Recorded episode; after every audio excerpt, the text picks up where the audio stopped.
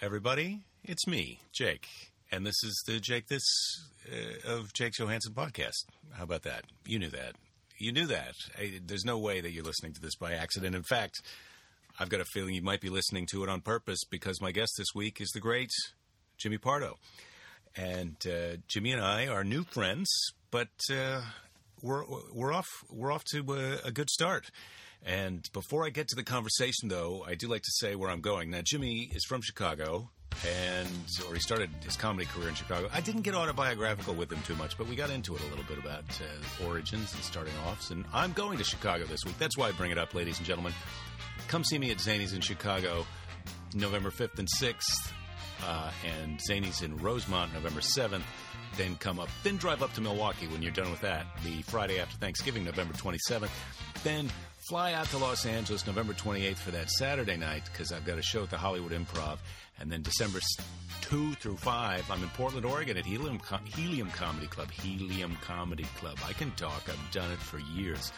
December 10 through 12, I'm in Indianapolis at Morty's, and December 17 to 20, I'm back here in California at the Irvine Improv. Anyway, that is those are the places. That's where I'm going.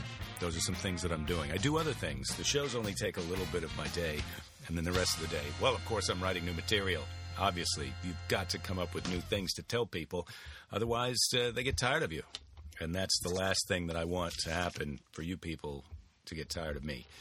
So, what do we got? We've got Jimmy Pardo this week. He's the host of the great podcast Never Not Funny. Did I mention that? I may have. I'm a little frazzled. I'm frazzed. I've got to. I've got to. I got to go check in for my flight online after this while you listen to this conversation. So please enjoy. I c- the- late when you listen to this, you'll be surprised that I can't remember the name of Jimmy's podcast because I just told it to you. But keep in mind that this happened after that, which and that's welcome. Welcome to show business. Welcome to the internet. Welcome to podcasting. It may not even be 2015 where you are. Um, but if it's not, let me just tell you, 2015 was great. But you know that because this is after then, unless you were born after that, in which case this has been around longer than I thought. All right, here we go. Jimmy Pardo.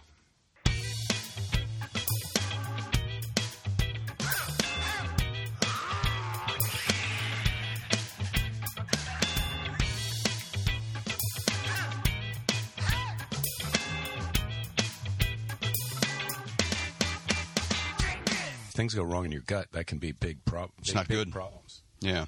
Right. Can affect your mood. That's why. That's what that's supposed to say. That says Yeah, the happiness begins right in the gut. Yeah, says Dr. Dr. Williams. Dr. David Williams, Yeah.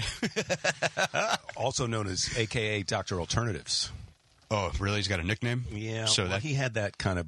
I, I've been listening to him and his nonsense for years on the advice of a, another comedian friend. You know, that's where that's. I think that's where we get our best advice. is from Sure, from comedians, other- right? But we're, but we're all nuts, so you, so it, that's not bad advice, is it?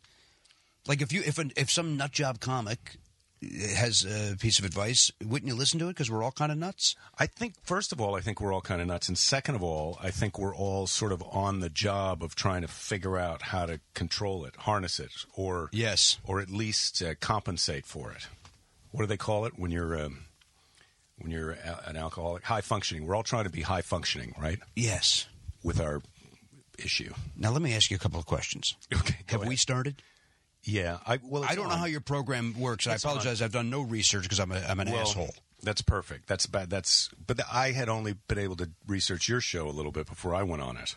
Yeah, but that's good. That, that was because you were uh, Cheapskate. Uh, no, you uh, you had heard I spoke about you at the Mary Manilow concerts, and you wanted to hear it uh, firsthand uh, what I said about you. So it was really uh, self-serving why you listen to my show. Well, someone tweeted me about that, but I don't think that's the only. I Oh, was it sounds curious like- Hmm. about it. Hmm.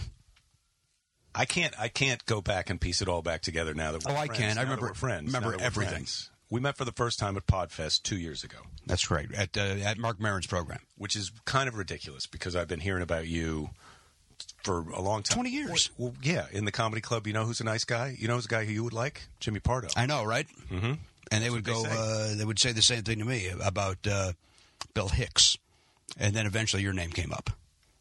I made that. Once Bill died. I literally could not pull a, another name but Bill Hicks. Like, because Bill wasn't known as a nice guy. He was No, and that would have been so long ago. I would have been surprised that Yeah. people were even telling you that. I uh, I literally my, my brain Jimmy Pardo, the fastest mind in comedy. The other people's words, not mine. That's what people do say. That. Couldn't think of anybody's name but Bill Hicks as a nice guy. So I'm I'm disappointed with what I uh, just said. Would you like to think about who some other nice guys are that you know? Well, Regan's a great guy. He's a great guy, but I don't know him that well. You don't know Brian Regan. Well, I know him, but I don't know him that well. We've done a few gigs together. He actually, I wor- he, uh, I- we worked together when he was a feature a million years ago. and you were headlining. Yes, it was a tough week for me Oh Jesus! because he's very good. You He- know, and he was just good. on his way up. He was just on his way up to blast out, and it was like, okay, I'll take this gig. Maybe he took it because he wanted to hang out with me for the weekend or whatever. But but it was like he was so good. Then I'd have to go on, and it would be me kind of like, yes, I know he was terrific, but that's finished now. But that's Now done. It's me. I'm doing my thing, and this is what that's like. I remember watching his special, uh, that pair of jokers with his brother, which was like 90 or 91, and thinking he was great then. Hmm, and to think that he was just a feature act is like, are you kidding me? Everybody was a feature act at some point, but yeah, he- Yeah, but I mean, but, uh, but he's been good forever. yeah, that's, I, I guess He that, was, yeah. he was great then. I've never seen him be like, oh, this guy's starting out, but he's going to be go places. It was like, no, we need to step aside, and let that guy and let do him it. do his thing. Yeah. I worked with him. I did a week at the uh, Improv in uh, Vegas, and I watched every show as I do any great comic, uh, and it was amazing that from you know, please welcome Brian Regan at the N in Regan to him and the I in goodbye when he's done. I've never seen anybody kill like that consistently the entire week, and we've seen you and I a gazillion great A lot of comics. people. And do you think he's is he is he one of those kind of technicians where he puts together? It's like the Rube Goldberg device. He puts it together and then it works every time. I think so. Just it's an intricate. It's like a watch. yeah. Yeah, And I've then- got a little more randomness in my show. Not that it's not good, but Well, that said, I saw at the Barry Manilow show was phenomenal. that's right. The Barry Man. It was a good show. It's all coming back to me. It was good. It was. It's not easy to be the opening person, and the reason that I was on that show, I think, is because uh, Barry wanted the sh- he he wanted to go on after it was dark, but that's too late for him to tell his fans. Look, the show starts at nine o'clock. They'd be like, "Well, We're not going. That's too late." So you put a guy. You put a guy. You tell him the show starts at eight thirty. You put a guy on. To do stand up, and then you go on when it's dark. That's how he likes to do it. That's how Well- he did it, and it worked out okay. I enjoyed it. They, they It- were well mannered crowds. It was uh, as I as I said on my show when you were on. uh, I've never seen that go well, and you it went well for you. It's because usually uh, the audience ignores you as the comic opening up for an artist, but you do that a lot, right? Uh, I've done it a few times, but no, I wouldn't say a lot. I wouldn't say a lot. I think for me, it's I'm. I took that gig just because who doesn't want to say that they Oh. opened for Barry Lam- Manilow, and then I, d- I had done a few and it went well. So then that, the one that you saw was a was a oh it went well, so we're having you come back. Okay. but uh, At the Greek Theater, yeah, beautiful venue. so I got to be I got to be on stage at the Greek Theater three nights. I know, right? You know, I'm not uh, Bill Burr. I'm not going to be. head- I'm not going to be. I don't. Let's. I hate to be pessimistic, but I just. I think it's safe to say that I'm not going to be selling out Madison Square Garden. Is Bill Burr doing that, or is he selling out the theater at Madison Square Garden? Okay, I didn't know there was a technicality possibility. I didn't know there was a way. That, I could be wrong too. I could be wrong, but I didn't think he was doing the uh, the Kevin Hart Dane Cook thing. oh, okay. But- I maybe you're right. Maybe I didn't realize there was another kind of. ano- There was another thing called Madison Square Garden. I love that there is. I, love that there's. I want there to even be a smaller room so that I can do it. That you said you would like know, to show like, up. I'm playing. I'm doing Madison. I'm doing three squ- sh- three shows at Madison Square Garden. It's the ticket booth. Oh yeah, good on an off night, and that just ten people can get in there. So we do three shows. Everybody's happy. I see all my fans. Mm-hmm. I get and, it. Uh, it's great. Goes wonderfully. I could be wrong, by the way. I could be wrong. So, and in fact, I'm basing that on, on information that was just given to me because I just, I like you said, you know, holy crap, Bill Burr's doing Madison Square Garden, and then that person corrected me, and I haven't done any research to make sure that guy. So I'm basing this on some guy saying to me, "No, it's just a theater." Well, that's podcasting, isn't it? Yes. to me, to me, that's it. Two two people who don't know what they're talking about. Well, that's- talking about something. well, hell, that's while my other people life. Listen, Yes. driving around in their cars. I mean, this is my dream to have people driving around in their car listening to me.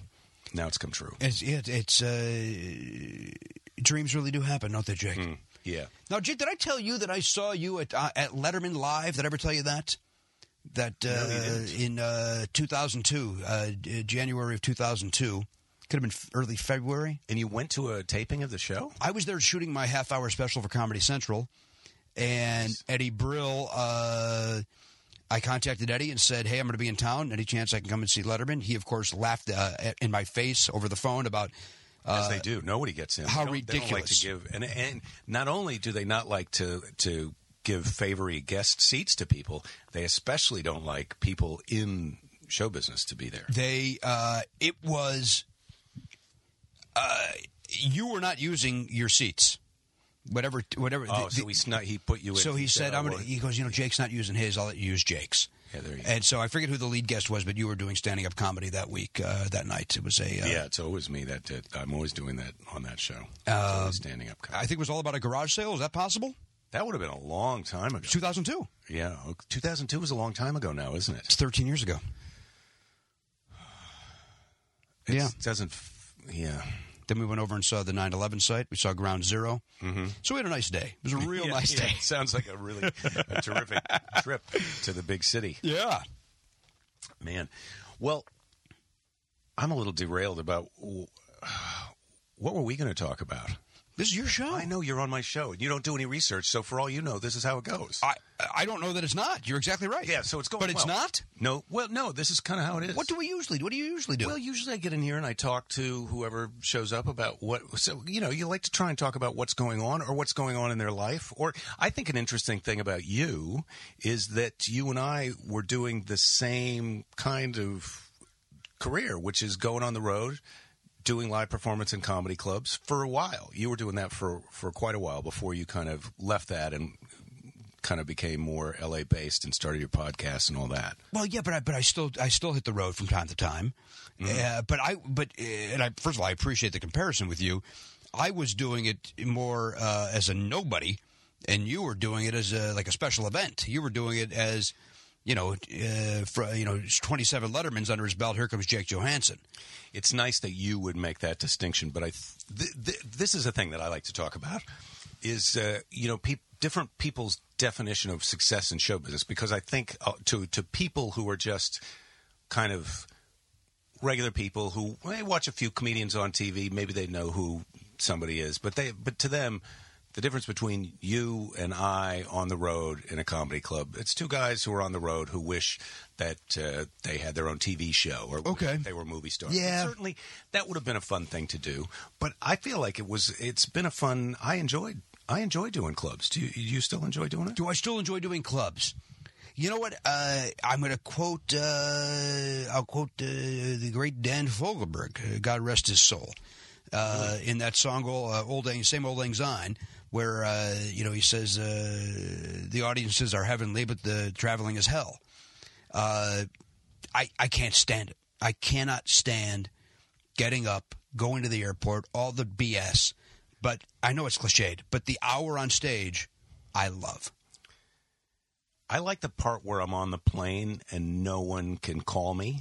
Oh, and I can just read Well- a book or watch. You know, sometimes you get on those planes where they've got the the uh, thing full of TV screen. movies. Yeah. I 100% agree with that, except now they have Wi Fi on the plane. And because I want to play Words with Friends or whatever, I'm on there. So now I'm getting my emails while I'm on the plane. And I wish I wasn't. I, I, I'm with you. I did love the idea of you, you get on the plane and you shut down for four hours and you don't have to worry about anything. I agree. That's what- I, I don't like the Wi-Fi for that reason. And then when they talk about people being able to talk on the phone on planes No, someday, the day that it's like, happens- there's three people are going to get murdered that day. That day. before the sun goes down, three people will be murdered. It's going to be awful, right? Yeah, it's. I already don't. I don't like it when they land and they say you can turn your cell phone on, and the guy next the to guy- me is like, "Hi, are you at the baggage claim? I'm on the plane. when I get to the baggage claim, I'll see you because I'm on the." It's like, hey, that's going to happen in ten minutes, and you're a foot from my head. It's uh, have you heard the? Uh, uh, it's a character on the Bob and Tom radio show. The guy that does Donnie Baker also does. I, I'm going to get the name wrong, but it's like Bobby Tarmac or something. And he basically is a uh, he's that guy. He does a character of that Who's guy. got to get on the phone? Uh, hey, big shooter! Good as I just landed at ATL. Going to be heading over to ORD, and and it's it's that guy that loves to talk about the airport and how it just landed, and uh, and it's a really funny character. But it is that guy to a T. yeah, I just I can't. I already can't take that. Imagine f- uh, here to Chicago, the guy next to you is on the phone. Could you imagine how horrible that's going to be? I did have this happen years ago when they had those phones that you could swipe your credit card in. Yes. And it was some douchebag lawyer who was no doubt on somebody else's dime talking into that credit card phone the whole flight to about ridiculous court case It- stuff. I'll tell you, I I was up for a show on Game Show Network in nineteen, uh, let's call it ninety and I was on a flight. I remember I was in the middle seat, flying somewhere, and we were supposed to hear that day if I got the job. So I kept Just you're dreaming to get out of that middle seat. That's all I want. I just want the aisle over the window, Jake. Uh, but I remember putting, and I was broke. I literally had no money. But I, I'm not joking. Every let's call it 20 minutes, I would put my credit card through there and call my agent. We hear anything yet? No. We're, well, here's at some point today. Okay, click. Sitting, sitting, sitting. Credit card, and then the bill came, and it was like I was already in bad shape financially, You needed to get to show to make those calls. which make I did not sense. get. Yeah. I did not get the show. I forget what it was even called, but uh, I know it was between uh, it was uh, John, you know John Bazaar, the comedian John Bazaar. yes. It was yes. it was either going to be me and John Bazaar hosting it, or the two guys they chose, and they chose the other two guys, two guys named Matt. Don't remember their last names. Matt and the other Matt. You do remember their other name? No, I do not. No, you don't. No, I Okay, don't. Okay, No. I see. I'm not very good at show. I'm not good at show business. the part where you say you don't and then you nod your head up and down. Yeah, so you don't. You don't. I do Don't not, know. no. Mm. Yeah. John Bazaar, man, where's he now? I had a I had such a fun gig with him. He he he's a fun guy. He's a great guy and a funny guy, but to answer, I, I don't know. We used to, we had the same agent and manager for a while, uh, but I have no idea. He, he may still live in the valley, as far as I know, He liked to, to go to Amsterdam. Did you know that about him? and Taiwan maybe as well. Yeah, it was that type of. It wasn't the pot thing. It wasn't for the pot. No, it was not. It was for It's the other thing. That, the other things that are very popular in those two lands. yeah, the wooden shoes. he likes footwear. Yeah. Did you see this? Speaking of that, Jake, the DSW uh, put out a press release yesterday that they will not be opening at 6 p.m. on Thanksgiving. So don't even think about buying shoes as a Christmas gift a day early, Jake. You know, I'm glad that you brought this up. That can't be Because- true. I am because this is a th- it's another thing. I feel like th- this is, goes into the list of things that sort of are upsetting to me. Okay. I feel like you get Thanksgiving. What do you get? You get Thanksgiving, kind of, Christmas, and kind of New Year's Day, where things are just shut down. That's it. Like you have to stay home and deal with the life that you've made for yourself, you know? And I feel like it's not asking too much that those three days a year, you just stay home and you kind of try and work it out with those people. Mm-hmm. But, but man, people can't do it. It's like we need to go shopping. Re- That's what we need to do. That's what we got to get back at. That's what people are like. Yeah, I've had a day off. I got to go s- buy some I gotta go shit. shopping. I gotta do it now. I gotta do it now. I gotta leave my Thanksgiving meal to go buy. You can buy things on the internet all the time. I can do it right now. that Amazon.com. I don't. I don't know about it. It's ruined my life. It's, That it's- and eBay. Oh, see, I haven't got into eBay yet. Do you What do you mean? recommend What it? have we been yet? It's 2015. I know, but you got to deal with a stranger. I like Amazon.com because I trust that Jeff Bezos is on top. He's in between. I like him in between all these interactions. You like that? You like an inter, inter- I can't even say it. inter. I can trust him. inter I can give me the trust word, Jake. I'm panicked. Intermediary. Thank you. Couldn't say it. My mouth wouldn't allow it. I'm hyped Mm-hmm. up on Coke Zero. You can put me on speed dial, and I can do this for you. You just call me up and start giving me hints. I think it would be. That's probably a wise thing to do. Yeah, it could be a segment, could be a regular segment that I have on your show. I Uh, never come on as a guest anymore. You just call me up, and I guess words that you can't think of. By the way, I'm great with all of that. Specifically, you not coming on anymore. That would. That's the I've part. only that- been on one time. which is ridiculous. I should probably come on again before Hang you on. ban me. Are you available tomorrow? I can't do it tomorrow. I've already turned down a dental appointment tomorrow. Oh no, where are you going tomorrow? I've got well, I've got s- a friend is coming over here. Greg Barrett is coming over here because I'm he and he, I'm helping him with his show. Let me ask you a question. Go ahead. Is there any better human being on the planet than Greg Barrett? I think you're a nice person. That Brian Regan is great.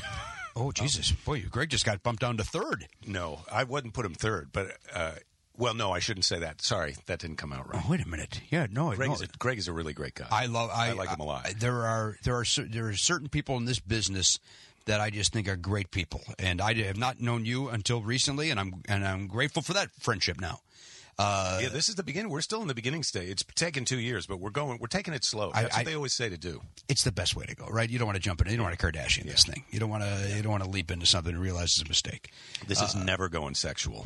That's what I'm saying. You don't know that in this creepy room that we're in.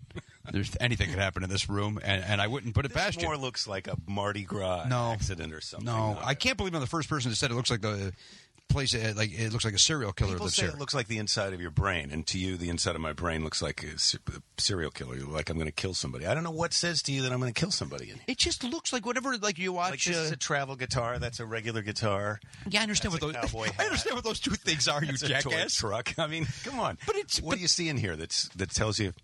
it, it just uh, it, it looks that doesn't look safe. That doesn't look up to code. That's a power strip. It's got a yeah. It's got a. If they made all, if this was a communist country, all of our all of our power adapters, you know, the thing that, that they would all be the same size and shape. I mean, maybe not if it was a communist country. Maybe if we had any sense. How come I got to buy a new power adapter every time I get a new thing? Or you or the the thing like we got a vacuum cleaner that's got a battery that has to be recharged. Wait, wow, you got the Hoover? Yeah, You got the, the cordless Hoover vacuum? yeah. Do you want to see it? No, I have it. It's the gr- I it's, want to make sure that you're we're talking about the same one, but you know why I bought it? Because I went online because I was looking at the Dyson, which is basically that's a guy who found a way to make you watch people vacuum. I mean, but the reviews are horrible. yeah, and it's super expensive. And then I and so I got the Hoover because of the reviews because I trust that Jeff Bezos. I don't know, what yeah, you I- and this Amazon are, are they a sponsor? Is that why this is happening? no, I don't I- have any sponsors. I don't need. I don't owe anything to anybody. A little itchy that happens in here sometimes. I don't. I don't know. if Yeah, I'm going worry to get about it. lice in here. I don't know what kind of You uh, won't. mold is growing in here. Uh, It's good for your immune system. That's what I'll tell you about this room. how could that be possible? because it's a challenge. It's like a workout. You know, you can't just have your immune system be on a cruise all the time. You know what happens when you're on a cruise? You gain weight, and uh, your skin goes weird. You get a little suicidal, and uh, but not in here. In here, you're Oh, no. challenged at all times. No, in here I'm not suicidal because I'm going to be murdered by you at any given moment.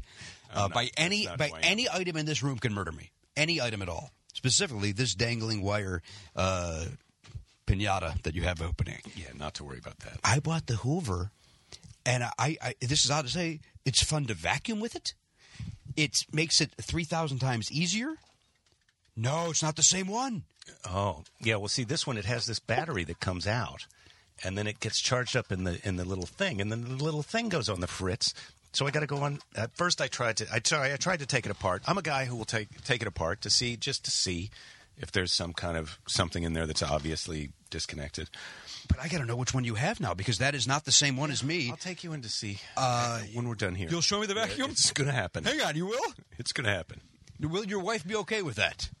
Yeah, she loves that thing. She's a little sad that the, so the battery went dead. I went to charge it up, but the charge didn't work. I took the charger apart. I couldn't figure it out, so now I've had to order another charger. Do you have the two batteries? Where you, one's in the unit while this one charges? Oh. We just have the one. We can wait another day. You know what we were doing, Jimmy, and this is this commentary on myself and my wife, but we would just the housekeeper, cleaner, helper person. Mm-hmm. You, you know, we're grown men now. We don't have to clean our own houses, Mm. thank God, or at least our own bathrooms. So she comes. That helper person comes every other week, and so we just would not vacuum until she'd come back. Just Like out of spite? Like to, to show her? That's showing kinda each how- other. That's no, kinda show, how you- we're having a grudge thing with my wife. Oh, it's with each other. Who's vacuuming? Is it me? No, Is it's it going to be you? Donna. you? I'm making No. that name up. I don't know if that's your housekeeper's Belinda, name. that's my wife. No, No, I- I'm, saying it's between Belinda and I, my wife. Right, but but let, let's make housekeeper clean is what I was saying. Uh-huh. I'm not going to do it. You're not going to do it. There's going to be a little tension here. Wait for her to show up. Plus, who wants to get out that big? Now I sound like an ad. Who wants to get out that big vacuum cleaner, Jimmy, and drag it around and plug it in? I don't have time for that in my life. I'm a busy person. But to get out this little Hoover, Piece of cake, right? yeah, you get it I out, don't you dis- turn it on. How long I does it like take? vacuuming. It's So do I. How it's about better how- than curling. Better than curling on TV. You, you ever watch tel- curling? the in sport of curling? Yeah, the curling. Oh, vacuum is much better than that. Right, and vacuuming's not even a sport. Could be. Yeah, The way I do it around my house. Yeah. yeah. Let me ask you a question. I'm How very would serious. you judge it? Would you weigh the bag at the end, or is it just the mileage that you? Well, I put don't in? think you. I don't think it's fair to weigh the bag because uh, No. unless you're putting i- the same amount of dust in front of every vacuum. Yeah. But you can't go by the mileage either, because good vacuuming requires that you spend a little time going over an area. You like to deep clean. Yeah. You like to go back and forth. Yeah, I mean, let's say you put that vacuum cleaner in front of uh, one of these. Uh, Where do they come from? The guys who run the marathons over in Africa? They come Zimbabwe. From, Nope. No, that's not it. It's Belize. Kenya. They come from Kenya. It's not Blues. We were looking for Kenya. Oh boy, I'm That's- still wrong. Getting to the bottom of why I didn't get this game show thing. You don't have to know the answers when you're hosting. Oh yeah, you're right. I guess you're right. Uh, Unless you're Alex Trebek, man, he we- he doesn't know, but he acts like he knows all the time. Anyway, How long does it take you? And I'm very serious because this is I I make fun of myself with this new cordless vacuum. I will now go, oh, I'll vacuum, and I go and get it, and and I and I'm vacuuming. But yeah, you're not kidding. When I used to have to pull it out and literally take the what 0.4 seconds to plug it in, seems like a lot of hassle. let's call it a minute. It seems Let's like a call lot it of- a minute, but it's just to not be even a fair. minute. It's It's not even a minute. yeah, maybe it's a minute. By the time you get it out and put it away, But now I pull it out, I press power, zip zap. and how long do you go? Will you run the battery out of gas? No, we only have one room with a vacuum, so uh, or, no one room with a carpet. Oh, see, oh, well, see, I got it because we've got the we've got that concrete floor in there and the hardwood floor, so you end up with these little kind of dust bunnies. So when I say you don't vac, when we don't vacuum, like if you don't vacuum with carpet, you don't really notice it. Well, I do because I'm nuts. Maybe yeah, you're nuts a little bit. But uh, we use a Swiffer for the other parts of the of the house. You, you get that nice Swiffer. My wife is such an environmentalist that the idea of using a Swiffer and then you know having to throw away the the Swiffer rag or whatever it's Yeah. called, it would drive her. Even that, that's too much. That's too much. Yeah. And so you, as a weak, spineless man, just go along with that. I'm so grateful to her for having sex with me. I get that, Uh, you know, I don't. I don't even think of it as spineless. I think of it as a voluntary tax that I pay. Not even a tax, a, vol- a tribute. What do they call it at church? Tithing. I'm tithing her. I've never heard that word in my life. Really, tithing? Tithing. Tithing is, I think, where you promise that you're going to give away a certain amount of your income to your church or your charity or whatever. Oh. So you tithe. You say you tithe ten percent. I thought it was something John Bizarre did. He does do that tie thing. Come on, that's wordplay, Jake. No, that's good. That's fun. That's good. John Bazaar is our friend who likes to go to Amsterdam. Gets he's getting a lot of uh, getting a lot of play today. if you're playing at home, yeah. Well, I'd love to see him again. He's a good man. He's a good man. He is a good guy. Uh, but you're on the road a lot. I am. I go out, but not super a lot. I go two weekends a month is usually what Okay. I like to do. So, um, so so. I find if I go more than that, like every once in a while, like in December, I've got three weekends. But but oh, but the third one is uh, Irvine, so that doesn't really count because I'll be at home. Right. But if I go out of town three weekends a month and do that more than just every twice a year, I, I get nutty. You kind of come unglued, untethered from your life and your friends, and you know, I also find that I'm, and this is the truth, even if I'm doing just one weekend, by the fourth show, I'm bored out of my mind with, with my voice. you know. Here's the thing, and this is what I've been thinking about lately: is uh, I would like. I don't mind doing. I don't mind two, doing two shows in places where it's really great and fun, um, but. You know, when they're papering the room, and I can still make the, I can still entertain those people, and we can still have a great night. To me, but but it can be, it's a little bit of extra work, and it's a and it's it's a lot. I would love to be doing almost you know, it used to be everybody wanted to do theaters, but now you got people going out doing just little rooms. Like they'll go to Denver or Denver's a bad example because I do love the club there and I love doing the whole weekend, but they'll go to some place like Omaha and they'll do one night instead of the whole weekend. Just do just do one night. Maybe they only sell a couple hundred tickets, but uh, they get a decent enough chunk of the door and they're happy. The fans are happy because I feel like one night I could almost do one show a night forever because it feels good It feels good. But- I, I 100% agree with you. But then once you're doing the two, the two shows a night and then back to back two shows or three show, the first show feels like feel the first show sometimes feels like it's fun. Now there I said the second show it's like well I get it I did this last show but this is great you're also pretty um, let's have a good time Right. and then the third show it's just like you know I'm lying I know I'm lying let's I will tell you this that's the one thing in my contract that I don't know. I do not do three shows, I refuse to do, uh, do that third show. And it's the one, the two things happened in my career, Jake, uh, that, I, that I've thrown around any sort of, and I'm putting this in quotes, power. A, the day that I said I'm not staying in a condo anymore, uh, Yeah, you I'm only can't. staying in a hotel. And then B, when I said I'm not doing that third show anymore, uh, and then they'll go, well, great, we'll have you do the, uh, like, let's pretend it's 7, 9, and 11. We'll have you do 9 and 11. It's like, no, no, you're misunderstanding. I'm not doing 11. I'll do 7 and 9. I'm not doing that midnight show. I'm not doing that late show. Mm-hmm. And uh, what ends up happening is I don't do that show, but I still sit and watch it, and then get angry that I didn't do the show because I'm still there. Why am I not making the money? Yeah, that has happened to me. That has happened to me. Yeah. And I feel, and, and sometimes even when it's like I go to St. Louis and the third show in St. Louis, that place, you know what I'm talking about? Yes, I The- do. the Funny Bone in Westport. I've never worked there, but I know it. Oh, really? Never. I could have sworn that they were people who told me how much they liked you. Uh, I believe the guy that books it is a fan, Yeah. but uh, I've never worked there.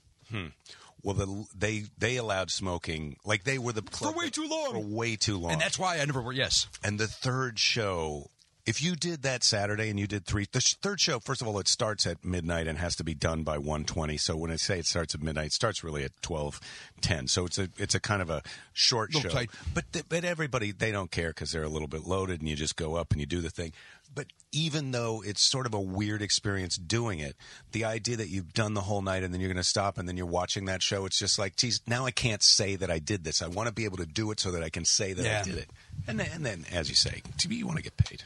I, I, I also I, then part of me also even though I like and I stay and I but I stay, I, for- I kind of stay and watch that third show because something feels weird to me about just going all right see you guys and they're still doing a show Mm-hmm. and I'm going back to the hotel uh, being done there's something in my head that uh, doesn't flip like I feel like I should be there even if I'm refusing to perform if that makes sense I don't think Yeah. it does I, well, if it's the same two guys going on first as before, Yeah, then they bring you in a- Feel like, you feel like, oh, I should be part no, of it watch. I support you guys. We're we're we're best friends. This week, this is Yeah. our week where we're we're friends.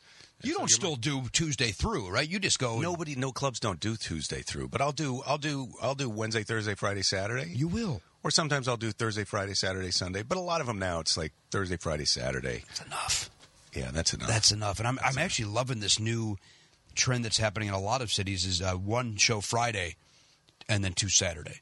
Yeah, well, I would like that too, and and I would like to I would like to start doing less of these places where they paper the room and they and nobody you know because they the club owners sort of don't really care about you that much either. They act like well these people are in for free. What do I owe you? It's like well I'm the reason that they came.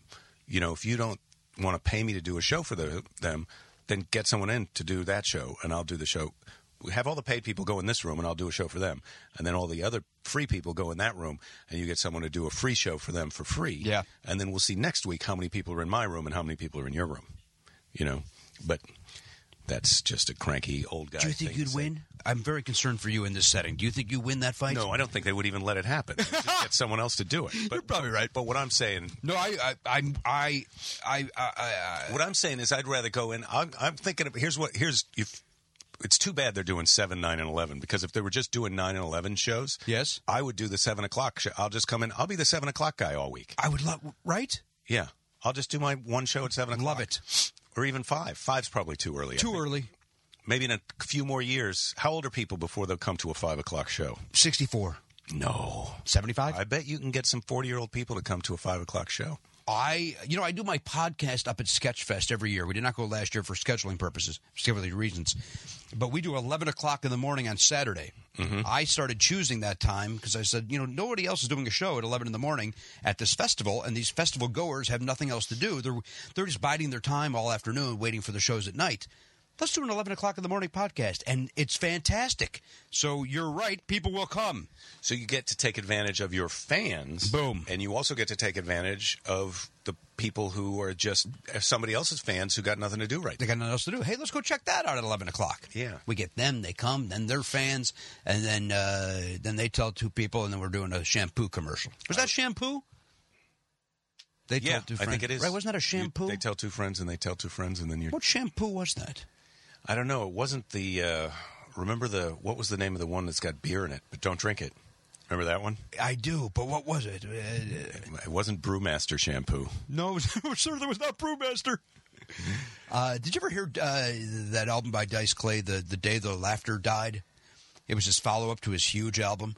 No. and it's him bombing basically. I think it's at the comedy store. Or no, it's somewhere in. Uh, he it- put out an album where he, bo- he he's, bombed? he's bombing miserably, and but he does this whole riff about shampoos and about uh, about I- I- and I'm going to get some of the beats wrong, but about how pert is more expensive than Jehovah. and he's doing it in that dice delivery. Uh-huh. So I want to use pert, and it's this painfully unfunny bit that was ma- makes, makes me laugh because he's committed to selling this. Hor- like it's like he just didn't know who he was after that special. The first one, well, because I think he had all he had a ton of that material for that specific character. I think that was one character that he was doing in a bigger kind of show. Yeah. that kind of took over and became the thing. The other thing that happened with him is, I think he was start that was a satire. But then all at once, he had some people who were coming because it was a satire, and some people were coming because this is no, that's this is my leader. Yeah, This bro, is the that's guy. my leader, That's bro. the voice of that's this is how we're all want to be. Yeah, frat dudes. and that'll mess up your head. I And I and I think then I think he start and I, and I don't know him prior to this. Uh, I then think he started believing that character, and he Yeah. started living his life as that character. Oh, that could have happened. I think so. I think so. he sold out the big Madison Square. Now he Garden, did too. not he the did, tiny one. and our friend Steve Martin did. Uh, our friend Dane Cook did. Our friend Louis C.K. sold it out Louis three, four C.K. nights did. in a row. So did Kevin Hart. Kevin Hart, I, I who, who I think is very funny, by the way. I think he's terrific too. I never heard of the guy, and and I heard he's doing three nights at the Staples Center. This is like three Until years he's ago. doing arenas. No, I was like, what? well, but that's because you come up in the he he came up as uh, well, the black comedy world. I mean, that's a very supportive kind of scene. Once you get established there, you go. Hey, I someplace. never heard. I was in come out. Chicago at the same exact time as Bernie Mac, and I had never heard of Bernie Mac. Mm-hmm. And but yet I'm told, you know, at the time it's like, well, we're going to go see Bernie Mac. He's selling out the theaters. Like I don't even. I'm in comedy, and I don't know this guy. Well, the weird thing to me about it, well, now I'm sure Kevin Hart has a huge crossover, Of course. crowd, and uh but but like a guy like Earthquake who's been around forever, who I c- feel like, man, Earth Earthquake, or do you know who Don DC Curry is? I know the name. That guy is. Th- th- th- these guys should be huge crossover mainstream stars, in my opinion. And Okay. You go, you go to watch Earthquake show, and it's like, man, it's like eighty percent black audience, and I'm like, why aren't there more? Why aren't there more white people in here? This guy, it's not like he's doing some humor that you can't Right. get if you're not black. It's like Jesus, I, I it's it's very confusing, but. Uh, but yeah, I, I don't I don't know what it'd be like though to be a guy who's selling out an arena. Sure, it's great. It feels good in your wallet. It feels good in your pants. But how would the show be? What's it like on stage? Yeah, that's what I'm saying. I mean, I, I, I know. It's I mean, you got easy- close to the Greek when you're doing the show that big, right? Well, that's somebody else's fans, but yeah, you feel. I would say, yeah, I can say, I can testify that when you're doing a crowd that big, it's it's not the same kind of really connected feeling that you get in a 250 seat. You're kind of just comedy talking. club. You're performing, right? You have to As pause opposed to and you have communicating. kind of like this is when I say this, and this is how they usually react. And yeah, I can kind of hear that general consensus that people enjoyed that joke, and now it feels like it's time to s- say the next joke. Ah, you know, so it doesn't. You almost have to do your show a bunch of times in a smaller place to kind of get to see how it works so that then when you go to that giant room like if you only performed in places that were 8000 seats i don't know what your show would be ridiculous Well, doesn't uh, uh, what is doesn't Regan do that on a regular basis? Isn't he like six thousand seats? Is he? But does he, he? Does he work on his act in smaller places? can't Maybe he answer doesn't. that. I Maybe don't know he's the anything he exception of does. that. Maybe he's the guy who makes it. But he was always big. But what he does, I guess, on stage at a theater makes sense because he was big in a club. Mm-hmm. You know those gestures, the act outs, the the vocal gymnastics. He's a showman. He's great. He's I stand by it. He's one. He's one of the best of, of what we do. Oh well, yeah. Well, If I would go watch his show in a second, absolutely. in a sec. We used to go in Chicago w- when Brian Regan would come, and, and you were you were one of these guys who would do this too. I believe you you worked the Improv in Chicago, not the Funny Firm. Or did you do Uh, Catch a yeah. Rising Star? No, I was at the improv. You were at the I was Improv. at the improv. But then they got into a thing. They did this incentive thing with their managers for a while because they, were- they were like, the more people, if you can get more people in here, we're going to pay you more based on that. And so they would just paper the crap out of it. And so sometimes, and, and then the door staff, it was so terrible in the room that the door staff, you know, the, the bouncer, the people who were supposed to tell people to shut up, they wouldn't even go in there because they couldn't deal with it. They, couldn't deal with it. They couldn't handle the kind of pushback they'd get. It was th- th- that room. w- The Improv went from being a great hot room uh, to being awful fast because of what you just said. it was like trying to do a comedy show at a football like there's going to be a football game but now you but first, but first comedy Here's comedy. yeah Uh, but they would compete with the funny firm. Uh, and we would be working the other rooms in town, you know, the uh, the comics. And so we would either uh, we, when we were done with our shows, both the improv and the funny room had a late show, or they had a Sunday show, and we would go to see like guys like you at the improv, Mm-hmm. or guys like Brian Regan or Bill Hicks uh, at the funny firm. And uh, I don't know what my point was, but my point was we would come and watch uh, Brian Regan. Wow, it was a long way to It go. was a good story. It He was a long- guy. I think you were saying he was a guy who, if you were in, if you were a local comic in the town and he came to town, you would go see his. We show. go see it, but say- it's always flattering as a comic when you see other comics Oh, from, that aren't that aren't in the show. and you watching get that too and i and i get it now on the road like if, if- wherever i go it's like uh, and i remember i did this this is funny i remember taking i specifically took a weekend off it was for my birthday in 1990 and i took the weekend off it. Jimmy. what's that what That's twenty five years. I know. But here's what I did. I remember I took it off because I wanted to see Kevin Meaney. I wanted to see Kevin Meaney live. And if I was didn't take the weekend off, I wouldn't be able to see him. So I took him off. My girlfriend at the time, Jennifer, and I went to see Kevin Meaney. And then afterwards, uh, it was very important for me that he knows I'm a comedian. He's got to know. He's, he's boy. He's got to know. I, I took the weekend off to see him. I don't know if anybody comes up to me and says they're a comedian, they're a fan. I always tell them, you know, that cause, 'cause that is that does mean something to me. To to have somebody who, who wh- whether they're an open micer or they're a guy who's headlining and whatever, it it means something because they know what it's like to be on stage and they appreciate what you did. So I always say that, and, I'm- and I always wish them good luck. I'm very flattered. I admit, and, and uh, when they come to watch me, but I guess what the hell again? What was my point though? But I do want to be very clear in, in case young comics are listening to this. Uh, I more than I, it, it flatters the hell out of me when uh, I'll look in the back of the comedy club and there's you know six guys sitting around a table. Like if I go to Go Bananas, uh, Go Bananas in Cincinnati, comics will drive from Columbus or Indy or wherever to come and watch me there, and then it's like. It just it blows my mind. It's like there's nothing better. Is it nice there? Go bananas? You've never been there? No. Oh, I recorded my album there. It's in my top three clubs in the country. I've let myself down. I've let my. I told you. I still haven't called the guy. And well, you blew that. That's the best club in the country. I know. Well, I'm going to call him, but I don't, I don't know why. I don't know what's wrong with me. I Uh, It's- don't know what's wrong with me. I literally don't know. You're what's not a wrong good with me. businessman. That's true. That is- okay. So I do know what's. I've known that for a while. You um, you should do that. You should do bananas. There's so many. Why am I telling you the great Jack Jones? but I Forty ran into nine Todd times on Glass at the Letterman. airport, and and I was asking him because because there's a lot of places that I've been working uh, over the years where they where they like me or where they're gonna they're gonna pay me, and it's like my calendar's full, so I haven't gone to search out some of these places. And Right. now now it's like like I said, I'm I'm not so crazy about doing the room where it's full all week, but you got to kind of hose them down first to get them organized. I But wouldn't they're- send you there. I wouldn't I- send you to any no, club I- like that. so that's because I why- don't do those clubs. that's what I'm saying is I'm now looking to go back and do some of these little uh, artisanal jewel boxes of the. No, nobody's happy with that Yeah, sentence. no, that's not good. Uh, let me ask you this: When you saw not Todd in Glass, Cincinnati. Not in Cincinnati. You could take artisanal and get right back on the plane with it. taking you and Pete Rose can go and double down. Now let me ask: When you saw Todd Glass at the airport, was he uh, telling them how they could be doing it better? Was he? Uh, do you know the stories about Todd in comedy clubs? Yeah. No, and he likes to get you. He he likes. He's ready to recruit you. Like if you don't agree with what he thinks they should be doing, Yeah. then that's a thing. Like most of the subtext of my conversations with Todd, it's like Jake. We all know. We all know that what they should be doing. They should have a candle, and not a big candle, a small candle. And when the candles are too big, one time I got into it with uh, Judah Friedlander about he wanted to. s- We're all going to sign a petition to stop the check drop. I signed that petition. I signed it. Why not sign it? how about let's all sign a petition for them to tell the drunk guy to shut the hell up? Well, that's the petition. that's always it. I mean, th- I feel like the check drop is such a. My thing is like, are you okay? Did you hear that? No, is that the C diff? No, it's not the C diff. The C diff. Although the C diff did kind of come back the other day, but I, I'm okay. Okay. Uh, I feel Fecal transplant.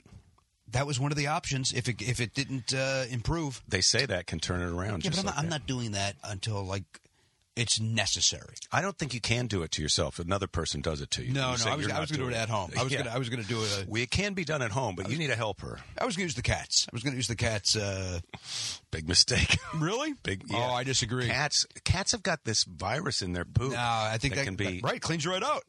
No, gets, no. Gets in there, cleans you out, Jake. It can make you crazy. can make you crazy. Pregnant ladies are not even allowed to handle. Yes, I know all catch. this. Okay, Don't talk right. down yeah, to you've me got a about kid. cat shit. I understand it. This is like you know you're trying to tell somebody something that you feel like is important information, and they act like you're calling them stupid. This is my this my wife gets into me with this all the time. It's just like no, I don't know all the things that you know, so I'm trying to tell. This is an interesting fact. You also think it's an interesting fact, but you think it's uh, become less interesting because you think everybody knows it. I don't think everybody I knows think everybody does know that. I certainly do. about cat poop and the neurological. Yes, thing it's not that's in good. it. Pregnant Yeah, ladies can't no. even look at it. No. They can't even go past Uh, anyway, where were we? Do you remember? it. Nope. Wait, Todd Glass. The, oh, the, the check drop. Yeah. I don't understand it. It's a, it's a, it's a it's a holdover from the old blues or jazz club days. It makes no sense. It's the only theater experience that you go to where it is interrupted Yes. by I- them asking for I money. do get that. The worst is when they SWAT team it, when all the waitresses are in the back and they got each got all their ten tables and they all leave the back at the same time. There Oh. we go. And boom, boom, boom, boom, boom, boom, boom, hit everybody. You got to stagger it at least, at least stagger. I think most clubs have come around to the stagger. Uh, it. or pay as you go. How about that? Do something. Do anything but what's happening, because uh, uh, what a good headliner would keep their attention. I shouldn't have to. Uh, it's an art. I'm doing an art form up there. Yeah. I'm not. I'm not. I'm not some busker. A, w- a good waitress would do you think about realize me? that we're on the same. No, it's good. I like it. A good headliner. Who's the person who's saying that to you? I don't like that. Oh, you know who it That's is? old school. It's always a guy who uh, was never that great of a headliner, but he wants to convince you that he is because he can handle the check drop. But you're right; it is old school. Good headliner, a good head- headliner could follow anything, and he can handle the check drop. Yeah, but I don't want to have to follow an act that's doing something that doesn't set me up properly. Doesn't mean I'm not a good headliner. Just means it's not the right setup for me. Well, yeah, there's plenty of good. Johnny Mathis doesn't have a guy come out uh, ahead of him and s- swallow fire and stuff, does he? Or that's a bad example. Uh, That's a bad example because he does do that, and it's been uh, they've been touring together for 35 years. Who's that Mr. Lifto guy? The guy who picks things up with the piercings Like- in like with his, his nipples or and- whatever? and, scrotum and stuff. Johnny Mathis doesn't have that guy open up for him. He also doesn't have Jerry Vale open for him. You know what I mean? He wouldn't follow himself. Same thing with the same thing. So it doesn't mean that Johnny Mathis isn't a great vocalist. Now, one could argue he's not, but that's not the, what we're talking about here. We're not talking about Yes. his talent. We're talking about he's maybe a terrible example because he's so the three generations older than the only people who could get the Johnny Mathis thing are people who don't even know. You got to sit them. It, it's going to be an all day just to get them to understand what a podcast is. exactly right. You know, they're never going to be able to listen to this. So I apologize to you, young people, about Johnny they. Mathis. Listen, if, if can we Justin Bieber? Can we take it down? Or No. what's the name? Taylor Swift. Who would Taylor Swift not have open for her? uh, Cheryl Crow. They're both headliners. I can't even tell what you're thinking now. I'm not a fan of one of those acts. Now listen, and uh, and I don't like to badmouth anybody, but the point is this: Did you have a bad experience? uh, no, I actually had a very nice experience with her. Uh, Really? but I don't, I don't. I'm not a fan of her music. I don't like her music. Okay, Cheryl Crow, we're speaking of. but you but you spent a great night somewhere. I uh, she helped me with a pilot that I did for VH1, and she was very accommodating, very helpful, and very pleasant. Mm-hmm. So it, it, it pains me that I'm not a fan of her music No, because she was very uh, very friendly. but you just can't be. It's not your thing. not my bag. It's not my What bag. is your thing? What is your musical thing? What do you mean by that? What kind of music? You, do you, you, it sounds like are you an ACDC guy or something? I don't It's just dislike like- ACDC, but I don't think they should No, have been playing who- Dodger Stadium who this past dislikes? year. Too big of a venue. too, but that goes back to the thing that we were talking about before. It's like Madison Square Garden is too big of a venue for stand-up comedy. But what's Kevin Hart going to do? A million years in a in the comedy cellar? Is he just going to be there all Yeah, night until I- everyone in I- New York comes to see him? He I can't do know, that. I get it, uh, but I uh, those, those stadiums are too big to see music in. Mm-hmm. Again, uh, you know, my, my favorite band of all time is Chicago, the rock band Chicago. Rock, rock is in quotes. Yes, yeah. uh, they're my favorite. Saturday in the park. Yeah, it's a great song off Chicago Five, 1972. Mm-hmm. Uh, Iron Maiden, those those two are not similar. Um, pretty weird, right? yeah. I just saw Krista Berg last week. Uh, love him. Uh, I like a singer songwriter named Ellis Paul. I like Iron everything. Maiden is Iron Maiden the guy where one of them's a pilot. uh, Bruce Dickinson, the lead singer, is a pilot as well. Yes, He's a not not just a pro- not not not like uh, um, uh, Scientology. Mr. Scientology's a pilot. John Travolta. Not like he's No, a no, pilot. he's a- this guy is a pilot. Like well, um, thank you for flying United. He could do that, yes. But he think he- basically just flies uh, the Iron Maiden jet. But I think he was doing that before Iron Maiden took off. No, wasn't no, he? no. no. Okay, I, I think he got All his right. license while he was with Iron Maiden, uh, so that he could fly their tour. I think that's why he did it. I think that it was. I think it was uh, money saving. Uh, Yeah, boy, that that much that feels weird in the backstage after party of the show where you see that guy hitting it hard. Yeah. and you're like, "Hey, Bruce, come on, slow down, baby. You're you gonna gotta fly. fly. the jet, man." fly on your wings. Uh, that's my Bruce Dickinson impression. I uh, love them. Going to see them in March when they come to the uh, Great Western Forum. It's not called that anymore, but uh, I'll be going there. Mm-hmm. And uh, I like all sorts. I like everything. Not everything. That's not true. There's stuff I don't like. No, Cheryl Crow, don't care. I don't for like. her. I'm not a fan. Mm-hmm. Not a fan of her music. Don't like. Uh, don't like uh, Kravitz. Don't Lenny like, Kravitz. But I don't like Lenny Kravitz. he seems to me to be a, just a little too high on his own supply. You know what I mean? He's a poser. I'm not. I'm not a fan at all. I wouldn't say. I don't know if I would go as far as to say. Po- I just feel like I just feel like you know you don't you could wear shirts sometimes. You I don't. Let You, me ask want to this, take your though. shirt off? If you had abs like that, would you wear? A sh- would you ever wear a shirt? I don't know if I would. If I look, I, oh, are you kidding me? I would take my shirt off from time to time, but once everybody knew what I looked like with my shirt off, I, I wouldn't have to kind of keep it. Yep, still got him. But he is a rock star. Look at uh, Roger Daltrey back at the Woodstock. Look at Bobby Plant. in Look the at Ron. 70s. Have you seen Roger Daltrey lately? Yeah. I just saw He's got the Who three shirts on. I no, I just saw the Who last. I saw the Who last year, this year in uh, New Orleans at J- Jazz Fest. they Yes. played. and then I saw Roger Daltrey. I did a corporate gig for um, Hewlett Packard, and he played after, at the end of the night. It- he was the entertainment. And He starts his show with his shirt. You know.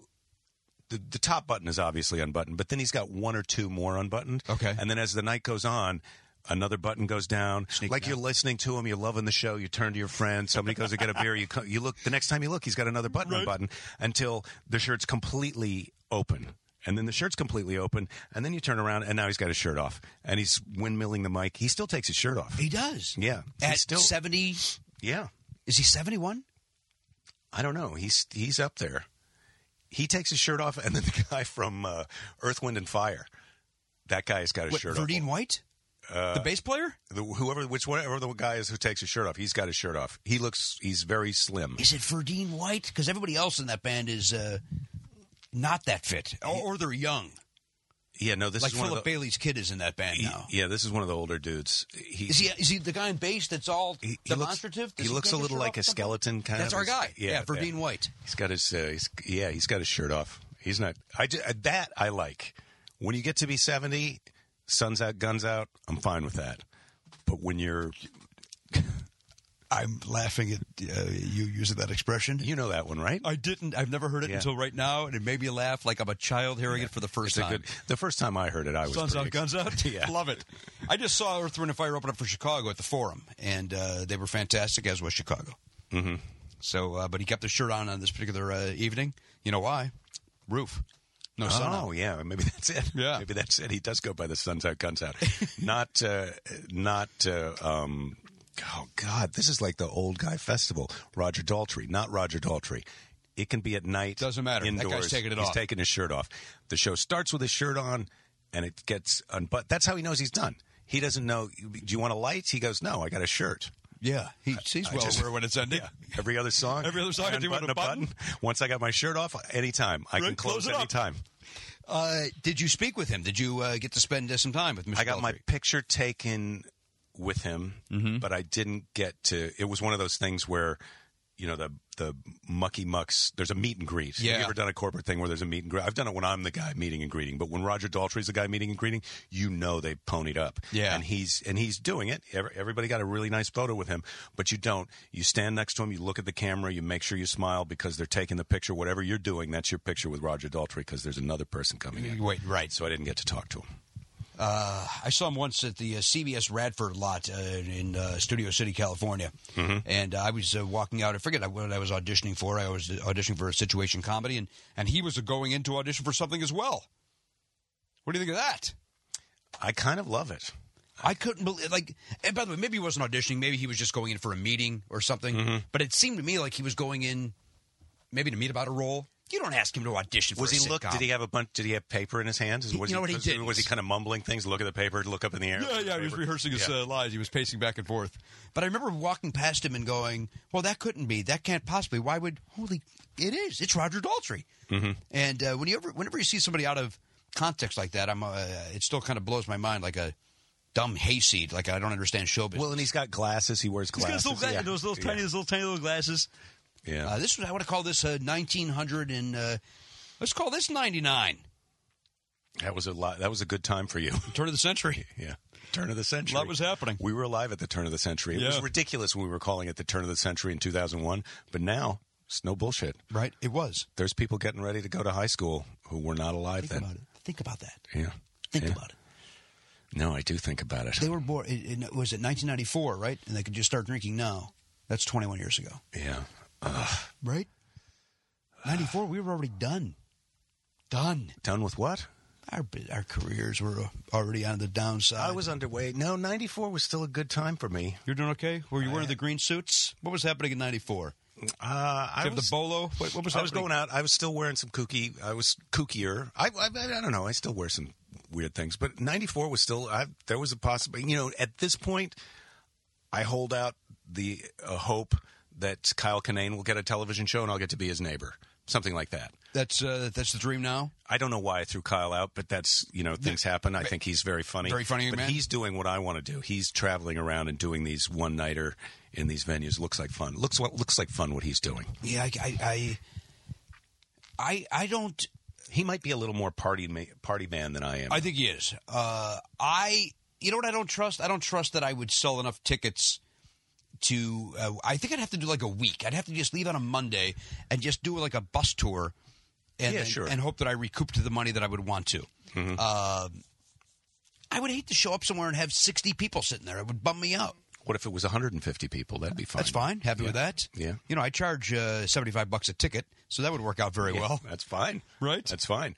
You get a free shirt with that, or is it a haircut? The audience members? Yeah. Well, they get they get the uh, the entertainment. They don't get a souvenir out of the deal. Yeah. Greg and I want to do a show where we give each other, we, Oh, give, that's we right. give the audience members haircuts. Yeah, th- this guy's obsession with giving haircuts now is something that I have to talk to him about and sit him down seriously. no, we should. Well, he's he's more into he's deeper into it than I than I am. Wait, but you also want to do this haircut I cut thing? my own hair. I cut my own hair. This, maybe you didn't know that about. Oh, me. I could tell. for years. Yeah, no, you did not. You don't. Well, this haircut's a little bit weird. Now, what about in the old days when you, uh, like, if you're if you're a guy that lines up your headshots from '85, when did you start? '85? I started in '82. My first time on stage. Is that true? And then yeah, and then I won. Was that in high school? No, I was just 20. I was 21. You were born in 1961. And I was born in 1960. Seriously? Yes. You look great. I feel great. Thank you. You look That's very nice. of you. great. Thank you. You're 55 years old. Yes. Yes. I, you know what I credit? You know what I credit? The blood of my victims. what about Dr. David Williams? I just like to bring it around to the serial killer thing. That's for you. That's for you, Jimmy. I let me. I'm fascinated by this, and I'm going to tell you something. It makes me feel better about a lot of the things in my career because I. you all right? yeah, I'm okay.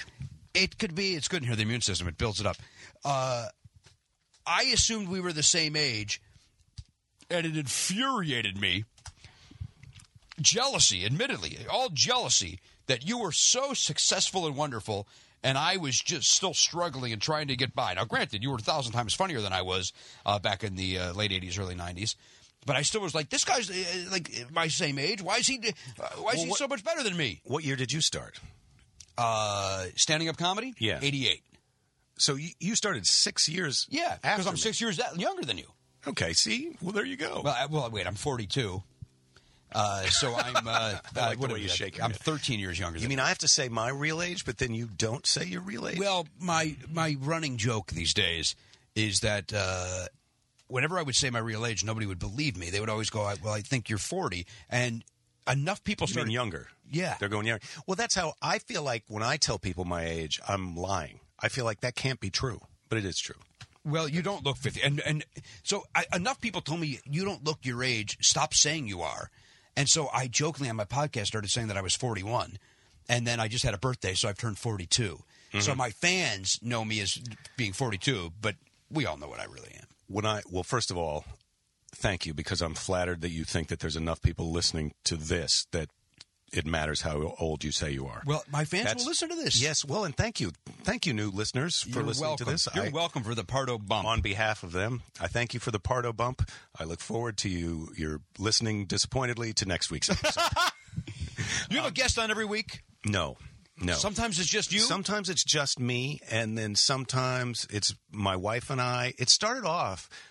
A lot of the episodes were me and this friend of mine, Nigel Lawrence. Do you know him? I don't. He's a very funny comic from Canada. And, you know, younger than he's in his mid thirties, um, and he was living right out near here, and we were friends. And I was trying to figure out how to do podcasting, and he was a guy who would come over and talk to me. All right. But that was, but see, I missed out because I haven't been in the scene in LA with all of you guys. Like, I've never met Tig Notaro. I wish I had met Tig Notaro because I think she's so funny. She's great. And I will meet her one of these days. But I wasn't in that scene. So I didn't know. Like, I went on Mark Maron's podcast and I didn't even barely knew what a podcast was, you know. And then I was trying to figure out because it's such a fun, it's a fun thing to do because you own it. It's a thing that you're doing. That's your thing, Let me right? ask you a question. I know this is your program, but I but I, uh, I'm going to ask you a question.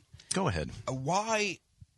What you just brought up uh, actually interests me. You're a guy that we all now you started six years before me, so I, I could say this comfortably that we all looked up to the great Jake Johansson, but yet we didn't ever see you hanging around the Improv or hanging around Igby's or hanging around.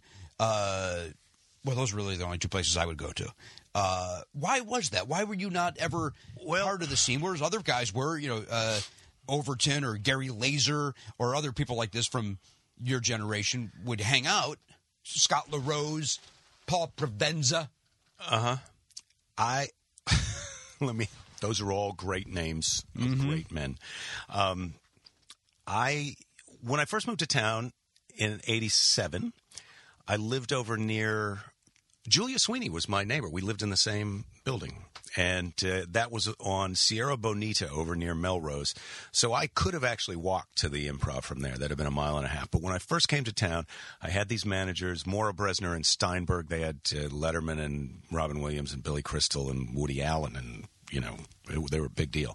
And their thing was, you we're gonna you're not going to be people aren't going to be seeing you in town all the time and i was okay with that because i was working on the road enough doing enough um, shows that i was generating new material and i just wasn't going up that much and and then um, then i moved here to santa monica because I, I every time i left my house over there i was in a traffic jam and it was kind of affecting my mood and my and i wasn't doing a ton of sets and i wasn't part of a cool scene so it wouldn't be like oh i got to move to silver lake because that's where that's where my peeps are and that's where the fun shows are i mean i understood that that scene was starting to happen but i moved out here and i love being by the beach and i made friends out here and this is my so now when i come back into town i i got a wife i got a kid um or even before then, I'd be out. I'd be out two weeks. I'd come home. I want to hang out with my friends, and I just didn't. I get who it. wants to drive across town and do a set where you're not getting paid? I now I love to do it because it's like, oh, I'm seeing you, or I'm seeing Greg Barrett, or there's hey Doug Benson, or you know,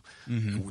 Doug invited me to be on his podcast at the Nerd Melt, and I'm like, yeah, I can't wait. Yeah. can't wait to go do that. Go talk about movies. Yeah. So now I love to I love to go out and do that stuff, but I just wasn't around then. At I got first, you. it was deliberate, uh, some kind of weird strategy based on my Did that pay off? managers. Uh, you tell me, Jimmy.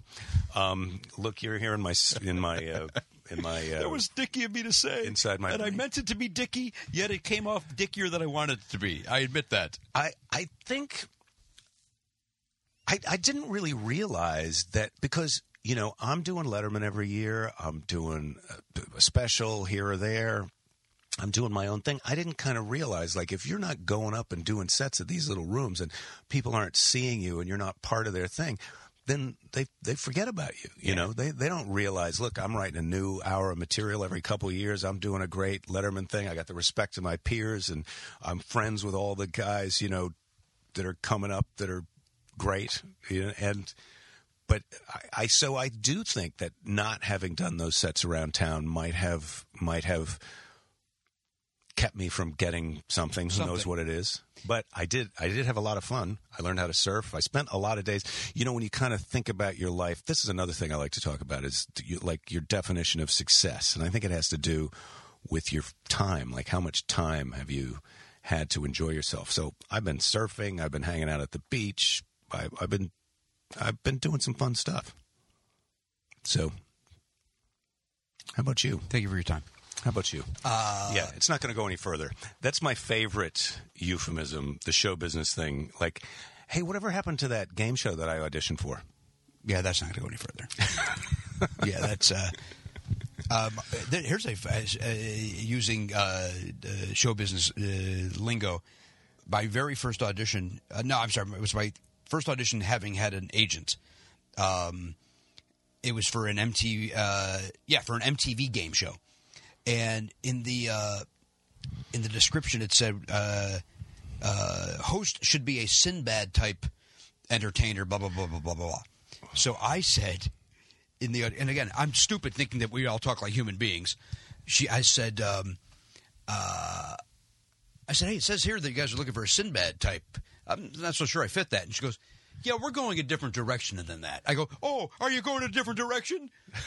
and I You said didn't- it like that. I did, and, it, and then now in retrospect, I'm like, what an asshole I was! Like, are you kidding me? You, you, uh, uh, just amateur. Like I came off so green and so I didn't understand anything. And oh, you're going a different direction?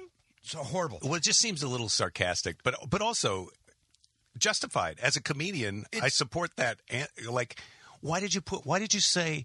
Like, all I have to go on when I'm coming in here to get ready to be part of this thing is, Is- that you're looking for a Sinbad, Sinbad type, and then I get in the room and you go, you're to- you're going in a different direction. Wh- wh- That, how does that help me? How does- okay anything but Sinbad? So it's anything. So it's but anything but Sin- that then. Yeah. Which, by the way, I think we all know how hard it is to print up a new piece of paper. Like that's literally they did, they could have just taken that off that piece of paper.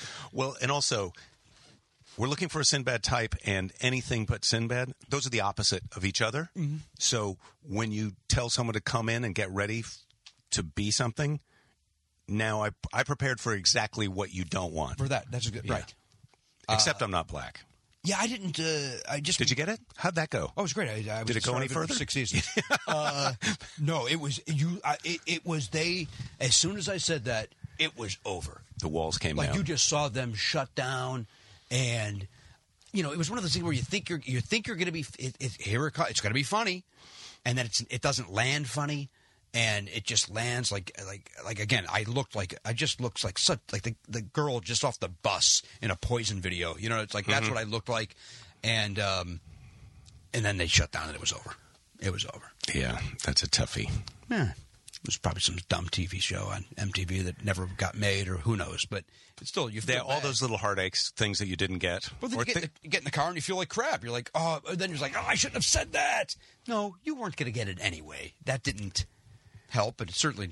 Well, it'd be one thing if it was a thing that w- you now it went on to be, and that was Family Feud or something Right, like that. yeah. Then you'd then you'd be a little bummed out. But we don't even you don't even remember. I don't even what remember it what was. it was. Yeah. Do you still audition for a lot of stuff?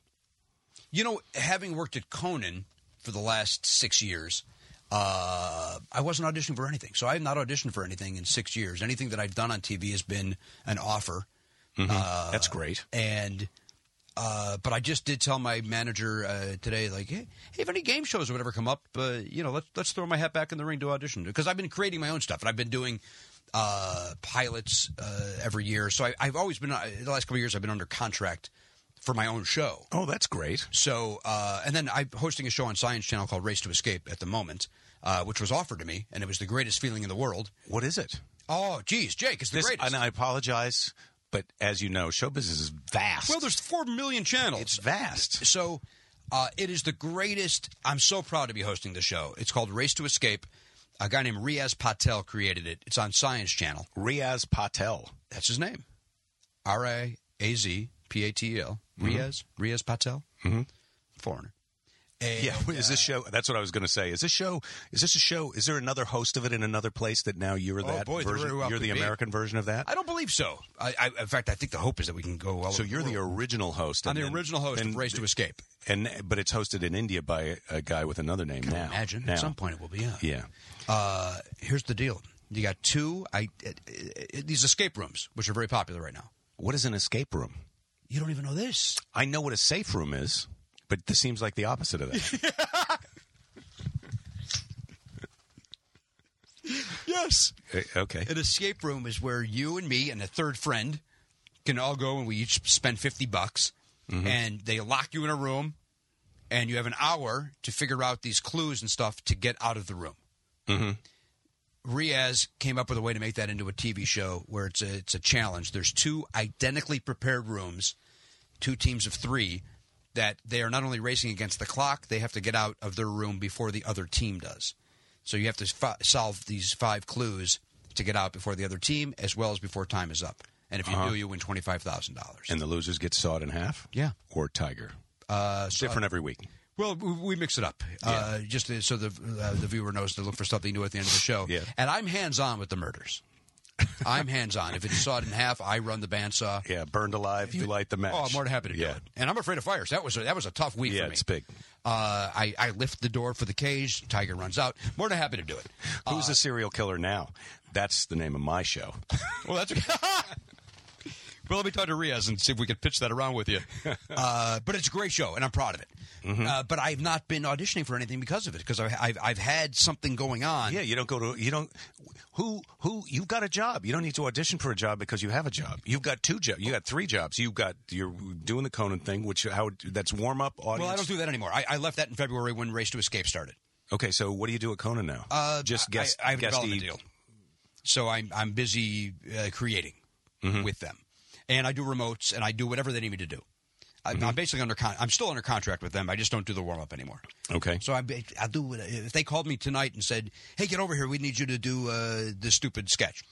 I'm there. This partially explains then why you were mo- available to come do this because I remember when we were talking two years ago, you were pretty like it has to be on your route to It had go to be do that. exactly. Yeah. Uh, whereas now it's a little more open. So, uh, but uh, yeah, I, I travel. I have the podcast. I still I have the corner thing. I have Race to Escape, um, and my wife can get my son. She's going to pick up my son. It turns out. Okay. Good. Are we done? we don't. We don't have to go too much longer. Whatever you wanna do. I- I could sit and talk all day with you. The podcast is called the. What is it called? I all I want to do is all I can think now is podcast. The podcast because you call it the podcast, but it's Well, we don't. We well, Podcastathon is our annual event that we do to raise money for Smile Train. Uh, we do have podcast.com. That's an accurate statement. yeah, Um, it's called Never Not Funny. never not funny. And I knew that, and I couldn't think of it. Well, I it's don't know all right. why. Listen, I don't know the name of this. Just Jake. Jake this. Hmm. Here's the thing. Jake Johan Jake.com at the time that I was looking was taken. I couldn't get Jake.com and the guy he's some he had a fishing charter somewhere and he was like, It's gonna be yeah, you can have it for ten thousand dollars and I said, I don't I'm not gonna pay you ten thousand dollars. So then I could have got JakeJohansson.com, but how do you spell Johansson? Well, there's a lot of different About ways nine that different that ways. can go wrong. And so I thought and I thought and uh I decided I thought about talkingmonkey.com, but at the time, this is 1994, Joe Rogan owned talkingmonkey.com. Did he really? Yeah. I was very funny because I, I thought, I want to get talkingmonkey.com, and I go online and it goes, it's owned. I go, who, who, who would own that? Yeah, Joe Rogan. Um, and so, so then it's jakethis.com. And you didn't want to wrestle him for the uh, rights to that name? I didn't even think of asking about that as a possibility, Well, but you know, he'd knowing kill you. knowing what I know now, no, I wouldn't want to wrestle. him. No, of course not. I got this off his website though. the uh, giant gorilla kettlebell. Just you're dumbfounded. I don't even know how to react to it. I don't know. I, I'm just saying I don't buy everything off of Amazon. I buy buy some things from onit.com. They're not a sponsor, but they could be. so sick. So I just want to say thank you for coming over. And will this be the last time you'll come over and do this? I don't or- feel like we did anything, so I, I could come tomorrow. I mean, I Okay, I'll- great. I'll do this eight thousand times. But We- it was fun, right? Did you enjoy the of conversation? course I did. All we too. did was talk. yeah, it was great. But I think people enjoy listening No, to there's it. no but way that's- they did. Really, they won't enjoy. Oh, it? I don't think so. What do you do on your show that's so much better than this? Bring a little bit more to the table. I've been on. I guess that's the problem. I've only been on it once. That's the only time I've been. I just offered to have you back on tomorrow. You, you I can't tomorrow, but I will. declined. I'll come. I'll come again soon. Nah, tomorrow was the last chance. Yeah. Okay. I couldn't get past the paywall. You know, Matt Belknap. Wait, were you on during the paywall time?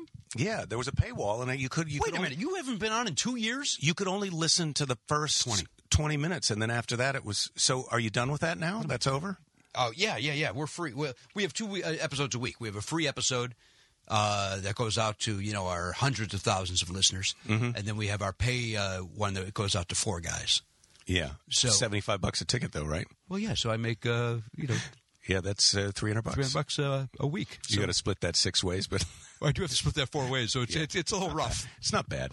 No, but it's all right. We, well, we get 75 bucks each.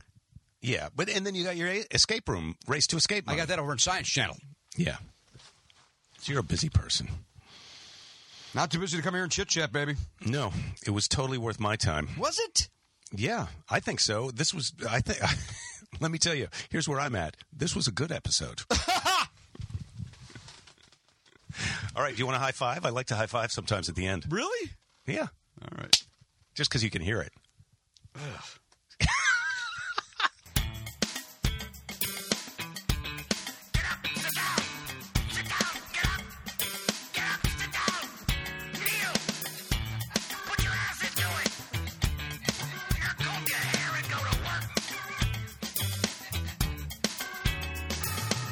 Well, there it is. Jimmy Pardo.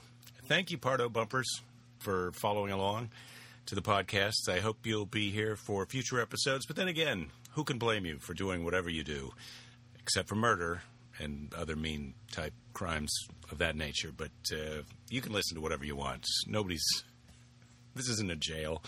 This isn't a jail. Anyway, thanks for listening. Uh, I'm Jake. Uh, don't forget to not don't don't for, don't give up. There'll be plenty of time to give up later. I say it. I've said it. There, I said it. Thanks for listening. I got to go to Chicago. You've got things to do. Good luck with that, and I'll speak to you later.